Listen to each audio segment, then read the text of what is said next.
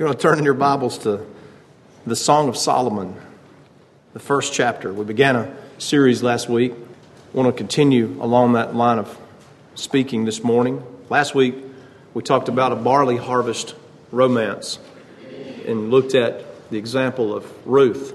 And we go from a barley harvest romance, and all of you TV fans will like this, to a Valentine in the vineyard. How do you like that? Oh, it gets better. I'm working on this every week. So this week we're coming to a Valentine in the vineyard, and we look at the first chapter of the Song of Solomon. We go from gleaning grain with Ruth to gathering grapes with the young lady that we're going to talk about this morning. We go from being burnt black in the sun, as you will see that she is, to the king's banquet house, and from a lowly grape gatherer to the apple of the king's eye. Now, if you notice in the first verse here, it says the Song of Songs, which is Solomon's. This is the love song of all love songs. You may have a song in mind that's the best love song you've ever heard, but nothing can compare to the love song that Solomon wrote.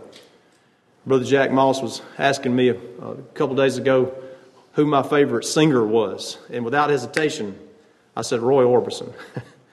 now, I didn't say who my favorite songwriter was and who my favorite group was, but in terms of favorite singer that I just like to listen to sing, listen to him sing is Roy Orbison. Nobody's got, it. even Elvis listened to Roy Orbison. Do you know that? And so I, I, I got me thinking about this. You know, what's your favorite song? What's your favorite love song? This song is unique. It's like no other because it combines so many different elements of what true love is. And it says, the Song of Songs, which is Solomon's. Let him kiss me with the kisses of his mouth, for thy love is better than wine. I want you to notice what we have got before us here today. Last week, if you think about what I spoke about, it was a very practical or pragmatic approach to finding a spouse, for a young lady to find a spouse. I'm telling you, this week, we're on the hopeless romantic side. That's where we come to in the Song of Solomon. Everybody's way more excited about the hopeless romantic than they are about the pragmatic, follow all the steps, check all the boxes, and you'll get there. Now, it's a combination of both, now don't get me wrong. But last week was very pragmatic. It was very practical in terms of very general things that are good things to do. This is definitely the hopeless romantic side. I mean, think about it. Let him kiss me with the kisses of his mouth. That's about as romantic as you can get. Right off the bat, the song starts, first verse, second verse, and here we are talking about a very intimate encounter. Now, the title of the message is A Valentine in the Vineyard. A Valentine, not Valentines in the vineyard. Very, very, there's a reason why I specifically point that out. A Valentine, because this is a unique, beautiful situation here where we find two people coming together that God has blessed and ordained. And I don't mean you're ordained to be with this person or with that person. I've said for years, you know, there's so many different young men that Sister Tracy could have made happy. She is so wonderful in the way that she is. And I always think, why in the world does she pick me? Because I feel like I'm a detriment to her. There's so many different men that she could have made happy. And, and she says the same thing about me, but the only thing is I'm telling the truth. She just, maybe she's just deceived. I don't know. But, but there's so many different young men that she could have made happy 25 years ago. But praise God, you know, she's mine. And it, it, it was not like this. I never said anything like this. And you young ladies and moms and dads, listen carefully. When you hear language like this, this is what ought to raise red flags. I never said, you know, a girl like Tracy would be a blessing to me. A girl like Tracy would be something that would really make my life better. A girl like Tracy would get me on the right track. You better watch out when you hear language like that because it's not about a girl like Tracy. It's this Tracy herself. That person is the one that is a blessing to my life. You get the difference? It's not a girl like Tracy. It's not a girl like fill in your name. That kind of language is not Song of Solomon material. See, the desire of the couple that's here in the Song of Solomon, he desires the Shulamite. That's her name. That's what he names her. It's a pet name. He desires the Shulamite. She desires Solomon. It's not a girl like the Shulamite. Are y'all with me on that? That's very important. So it's not Valentine's in the vineyard, it's a Valentine in the vineyard. Now, I want to say a little word about, to the young ladies specifically, about expecting perfection.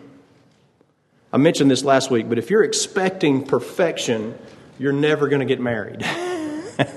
because here, here's, you say, well, yeah, but I really want perfection. Well, let me just explain something to you.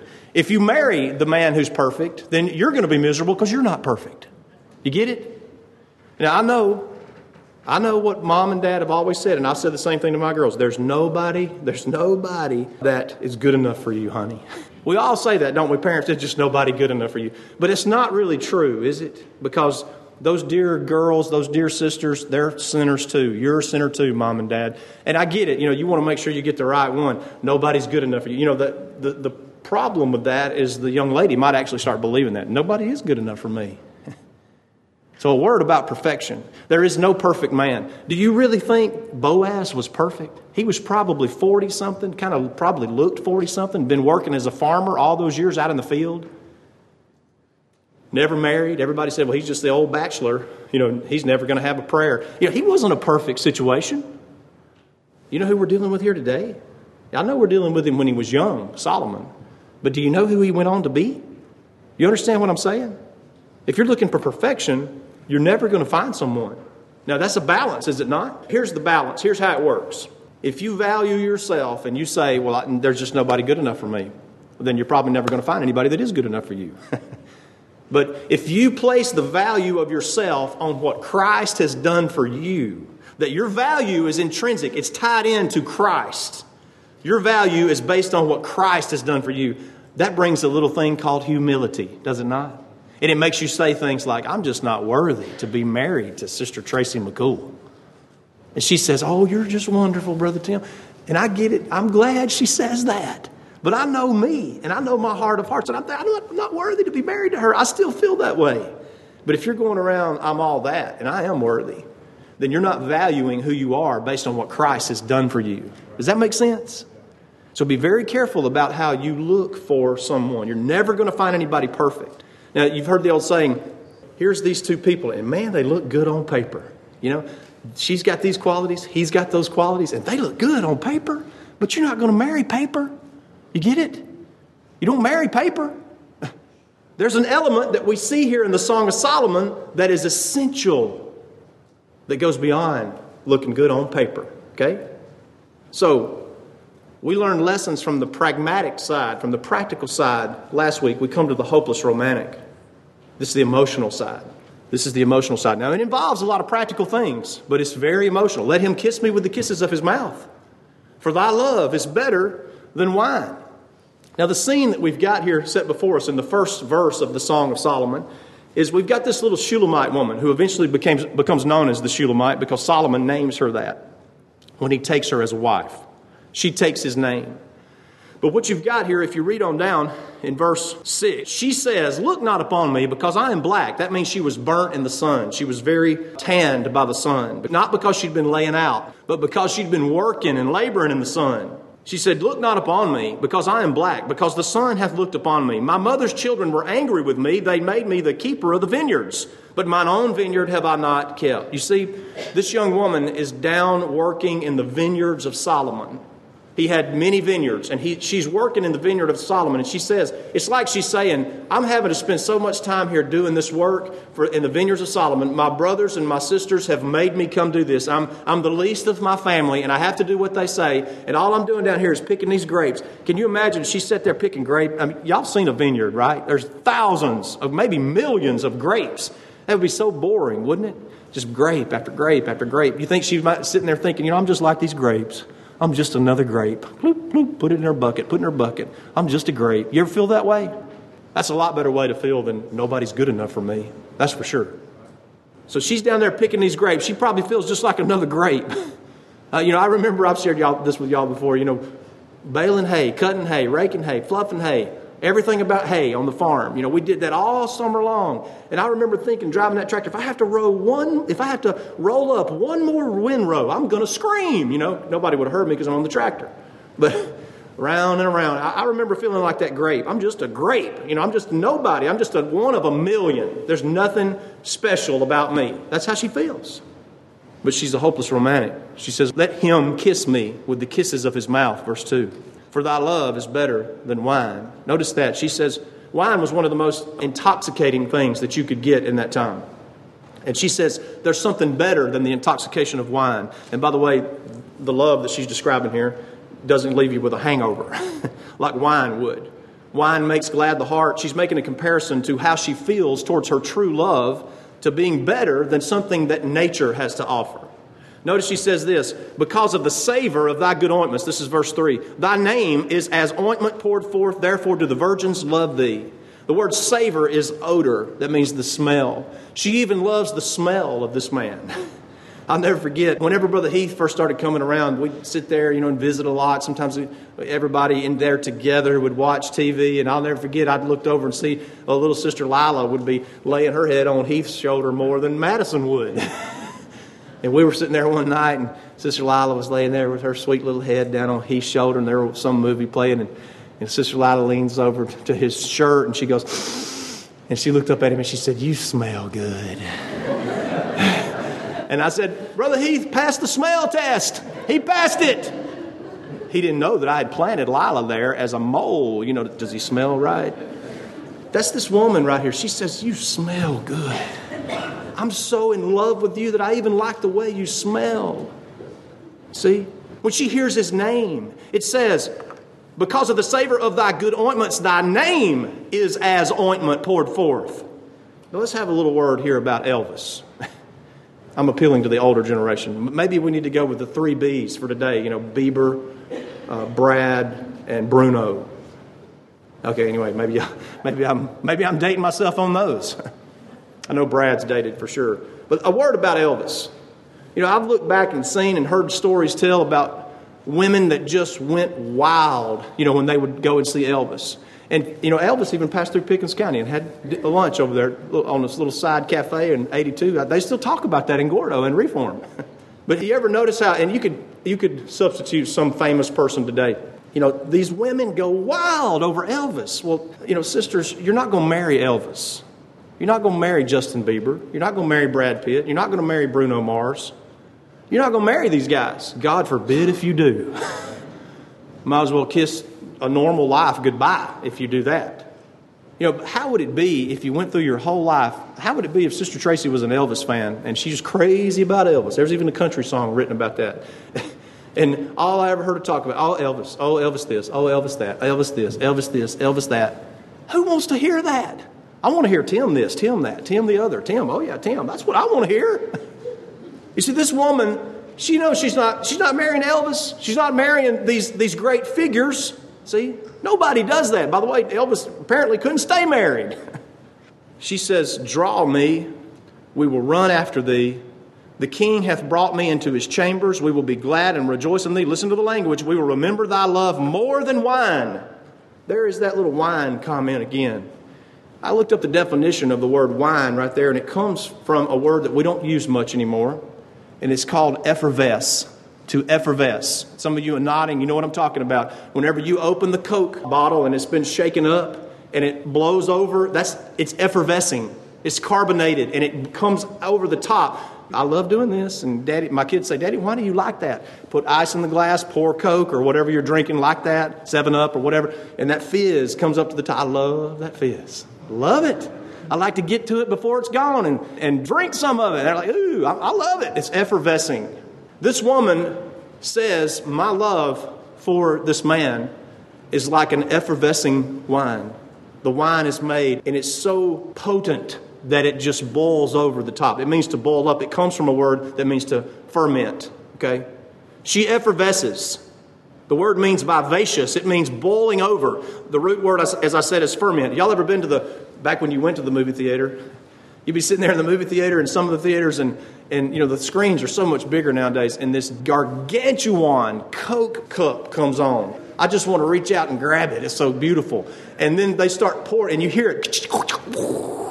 You know, they start pouring, and, and everybody in the theater starts going, and 20 people get up and go run, you know, to go get that effervescing experience. It gets in your head. It starts making your mouth water. See, that's how this woman feels about this man. She is effervescing over her love for him.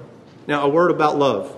You say, can we really define love? Easy. There was three, maybe four clear understandings of different types of love in the scripture. They're usually referred to in Greek, so I'll try to separate them out in Greek, not to impress you, but just so you can understand the difference.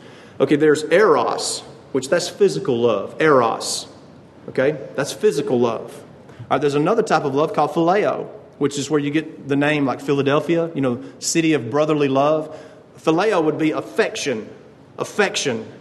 Okay? And then you've got the greatest of all, which is agape.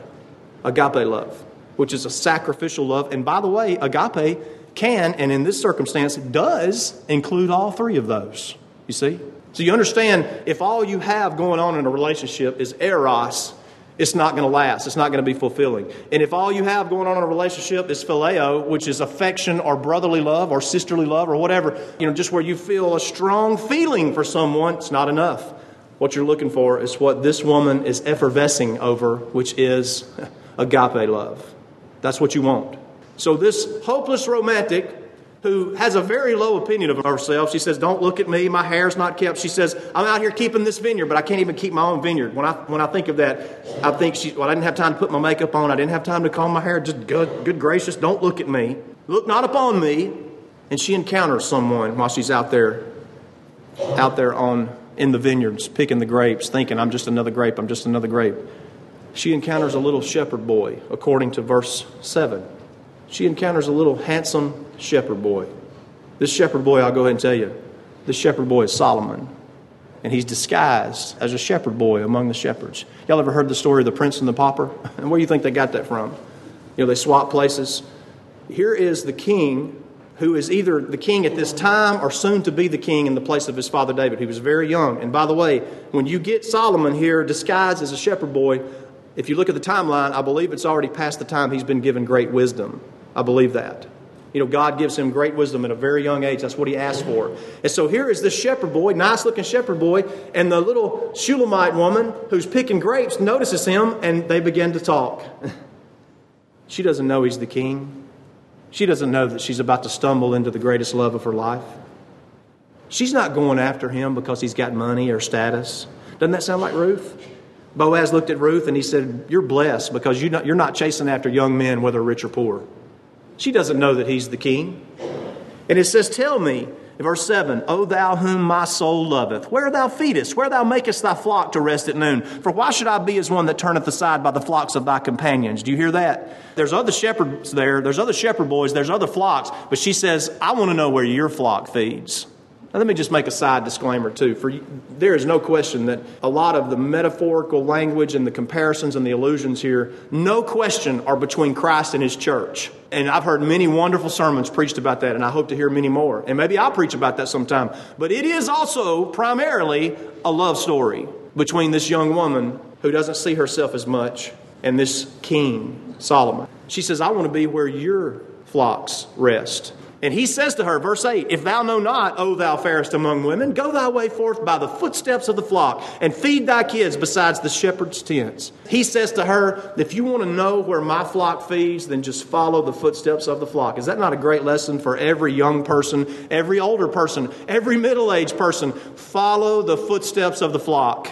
The footsteps of the flock traced down through the centuries from the times of Christ, whenever Christ spoke the words to his people, to his church. And since that time, there's been a flock, many flocks here and there throughout the world. You can find the truth, you can find the Lord and his word through the footsteps of the flock. I believe I'm speaking to one of those flocks. And, child of grace, you want to find your future, whether it's looking for a spouse, whether it's looking for good friends, whether it's looking for truth itself, you follow the footsteps of the flock.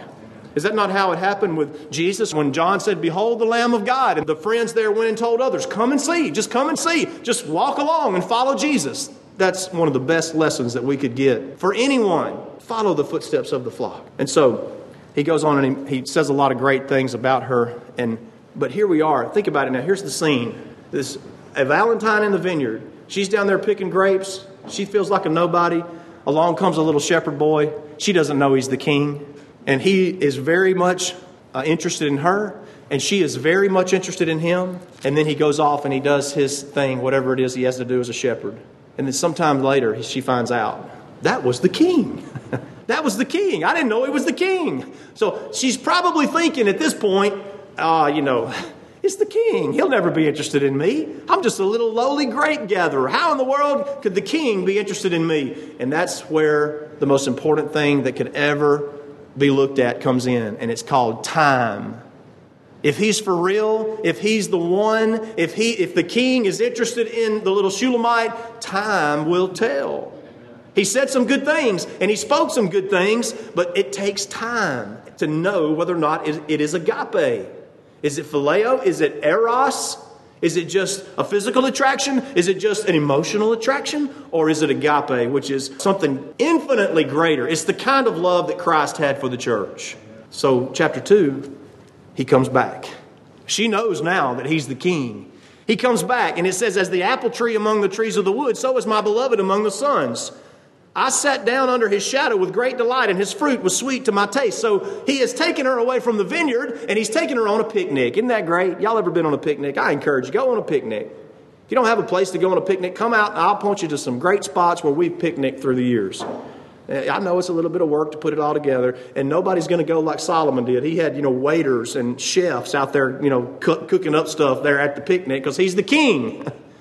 But she's, can you picture her sitting out there under the apple tree and they're on a blanket and they've got all of this, you know, nice things around them and food to try? She is just overwhelmed. Here she is out at the pic, having a picnic with the king, the man that she loves.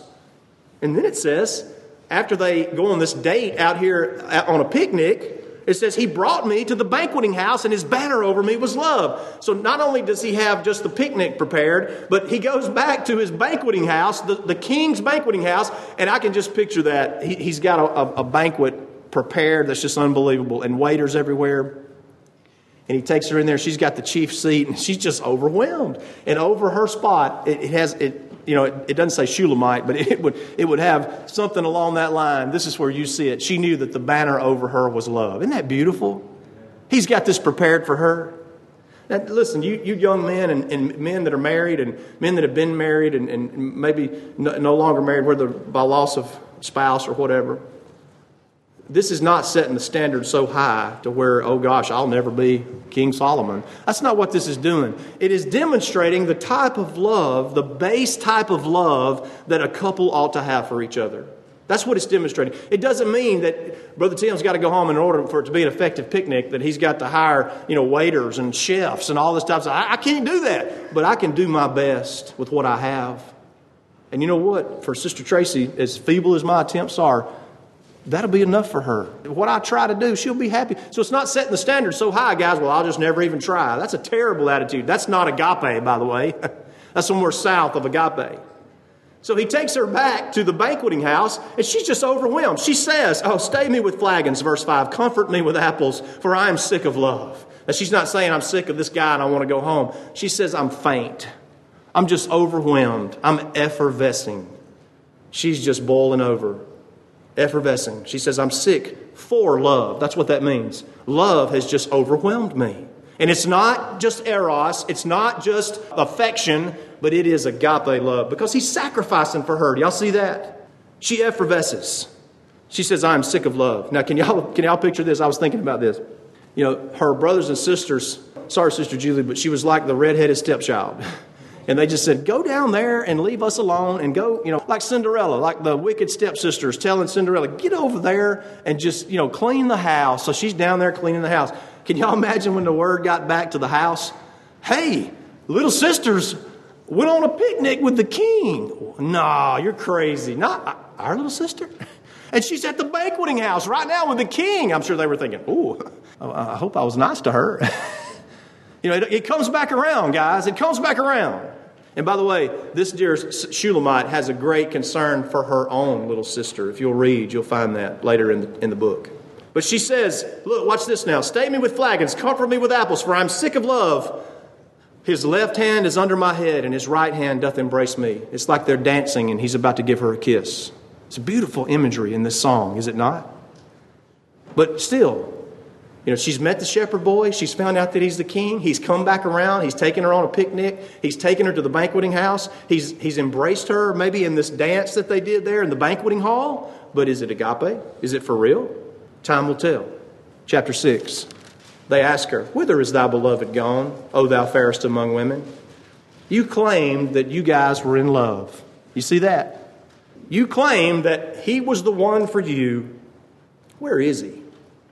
Whether is thy beloved turned aside, that we may seek him with it. Is, is he available now? Since it doesn't seem to be that he's coming back around to see you, is he available now? Can we now pursue him? My goodness, no. It's almost like he just instantly appears. And in verse 4, there he is, right up close and personal with her. And he says, Thou art beautiful, O my love, as Tirzah, comely as Jerusalem, terrible as an army with banners. Now, if I said to Sister Tracy, Oh, Sister Tracy, you're terrible as an army with banners, in our verbiage and language this day and time, she might slap me. but in this day and time, she wouldn't slap me, I'm just kidding, but she might think about it. But in this day and time, these are all compliments that he's paying. This is beautiful, poetic language of the song that is, carries the feeling that she is everything he's ever needed and ever seen and ever wanted. So, all the language, as you read down from verse 4 on down, he is telling her what she wants to hear. But is it agape? He says in verse 8, there are three score queens and four score concubines and virgins without number. There's all kinds of women out there. He says, But my dove, my undefiled, is but one. She is the only one of her mother. She is the choice one of her that bare her. The daughters saw her and blessed her. Yea, the queens and the concubines, and they praised her. She is unique. And this is that same little girl, young woman, who said, don't look upon me. I'm burnt in the sun. I haven't even kept my vineyard. I haven't even combed my hair or got my makeup on. So is it for real? Is it agape? He says, Return, return, O Shulamite. And this is the first time he calls her by name. Return, return, that we may look upon thee. What will ye see in the Shulamite? As it were, the company of two armies. What in the world does all that mean? It's poetic language, and he's now calling her by his name. Shulamite is a derivative of Solomon. It would be like getting the name Henrietta from Henry. It would be like getting the name Christian from Christ. Are y'all with me? Christ has given you his name. Listen, Solomon marries her. That's how you know it was agape. He gives her his name, he sacrifices for her. Her name now is, if you want to say it this way, the word is shalom, which is peace. She is the Shalomite from Shalomon, Solomon, the Shulamite who is given the name from Solomon. You see? He takes her as his wife. And everybody says, What do you see in her? He says she's like two armies. I don't know all the imagery that that carries, but it basically means that's a great, incredible sight. And I think it has to do with two people coming together, two families. They're like two armies. They were independent armies themselves. They were forces in and of themselves, and they come together and they become a force together. You see that? So the Shulamite is made better by Solomon, and Solomon is made better by the Shulamite. You see, that's what you want right there chapter 7 and verse 1. Oh, Solomon pours it on. He said, How beautiful are thy feet with shoes, O princess daughter. He begins to describe her from, from toe to head. Uh, he describes her, and he's, he, this is like their wedding vows almost. And as you go on down in verse 11, she says to him, after they're married, she says, Come, my beloved, let us go forth into the field. Let us lodge in the villages. Let us get up early to the vineyards. Let us see if the vine flourishes, whether the tender grape appear and the pomegranates bud forth. There will I give thee my loves. Notice she says, Let us, let us, let us. Boy, they're together now, aren't they? It's all over with. There's nobody else in the picture. There's nobody saying, Where is your beloved? And then she's not saying, I don't know where he is. They are now, let us, let us, let us. Was it agape? Absolutely, it was. Time proved that. You young sisters, listen to me. Almost every young man that you meet throughout a certain age, and maybe at all ages, almost every young man at some point or another is going to have that first kind of love on his mind eros physical affection. It's a natural thing. Every young man is going to have some level of that. You can't confuse the desire for physical affection with just regular type affection, or I really, really feel strongly about this person, and with agape. You may tell you how. you keep your vineyard. You keep your vineyard secure, and you keep your vineyard safe. That's what the Shulamite said. She said, I haven't been able to work on keeping my vineyard safe because I'm over here doing this, working so hard over here in these other vineyards. And then you come to the end of the, of the chapter, chapter 8, and it says, My vineyard, she says, My vineyard, which is mine, is before me. She's kept her vineyard. She's kept herself pure. She hasn't let the eros, she hasn't let the physical take over the rest of the scene, and it will. It absolutely will. The way to know whether or not it's agape is you maintain the vineyard. You see, and I'm, I'm just going to tell you, based on the authority of the Word of God, you will get an answer. You will. There's no question about it. If you keep the vineyard and you follow the footsteps of the flock, you will know whether or not that young man has agape love. Amen. And you will know whether or not that young man is just experiencing an infatuation or a feeling. and you will know whether or not that young man is just interested in the physical. You see? Keep your vineyard. She found him by the footsteps of the flock. She went from being just another grape to being picked and effervescing as the king's favorite wine. You see that? The overall lesson that we get from the Shulamite is you keep your vineyard and you follow the footsteps of the flock and just leave it in the hands of the Lord. You will know.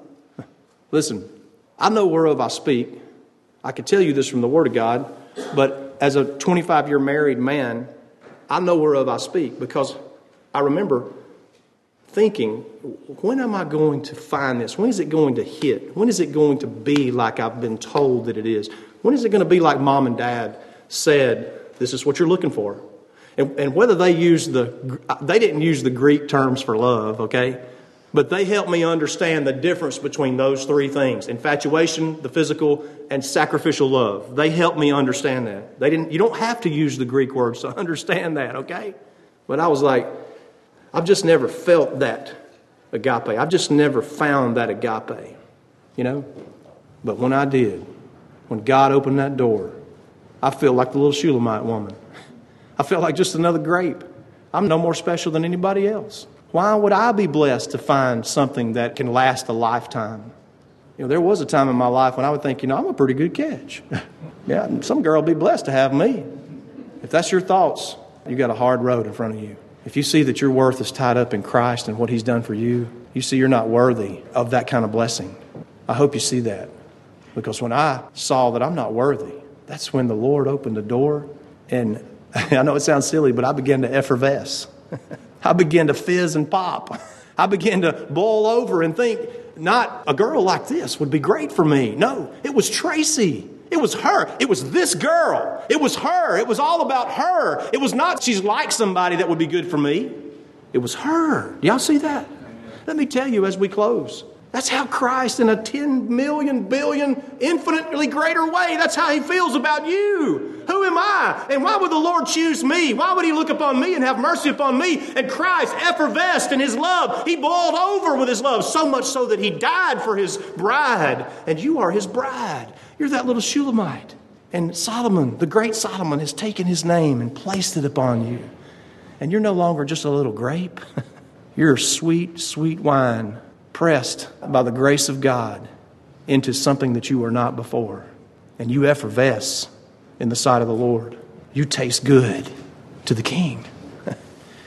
May the Lord bless us to draw lessons that not only help the young sisters to find a spouse and the young men to find a spouse, but it would help us old spouses us older ones, and of whatever age, single or married, whatever. These are lessons that can help us all. Y'all see that? I hope that you take it in the Spirit, and I hope that, that it was intended, and I hope and pray that the Spirit of the Lord has blessed it.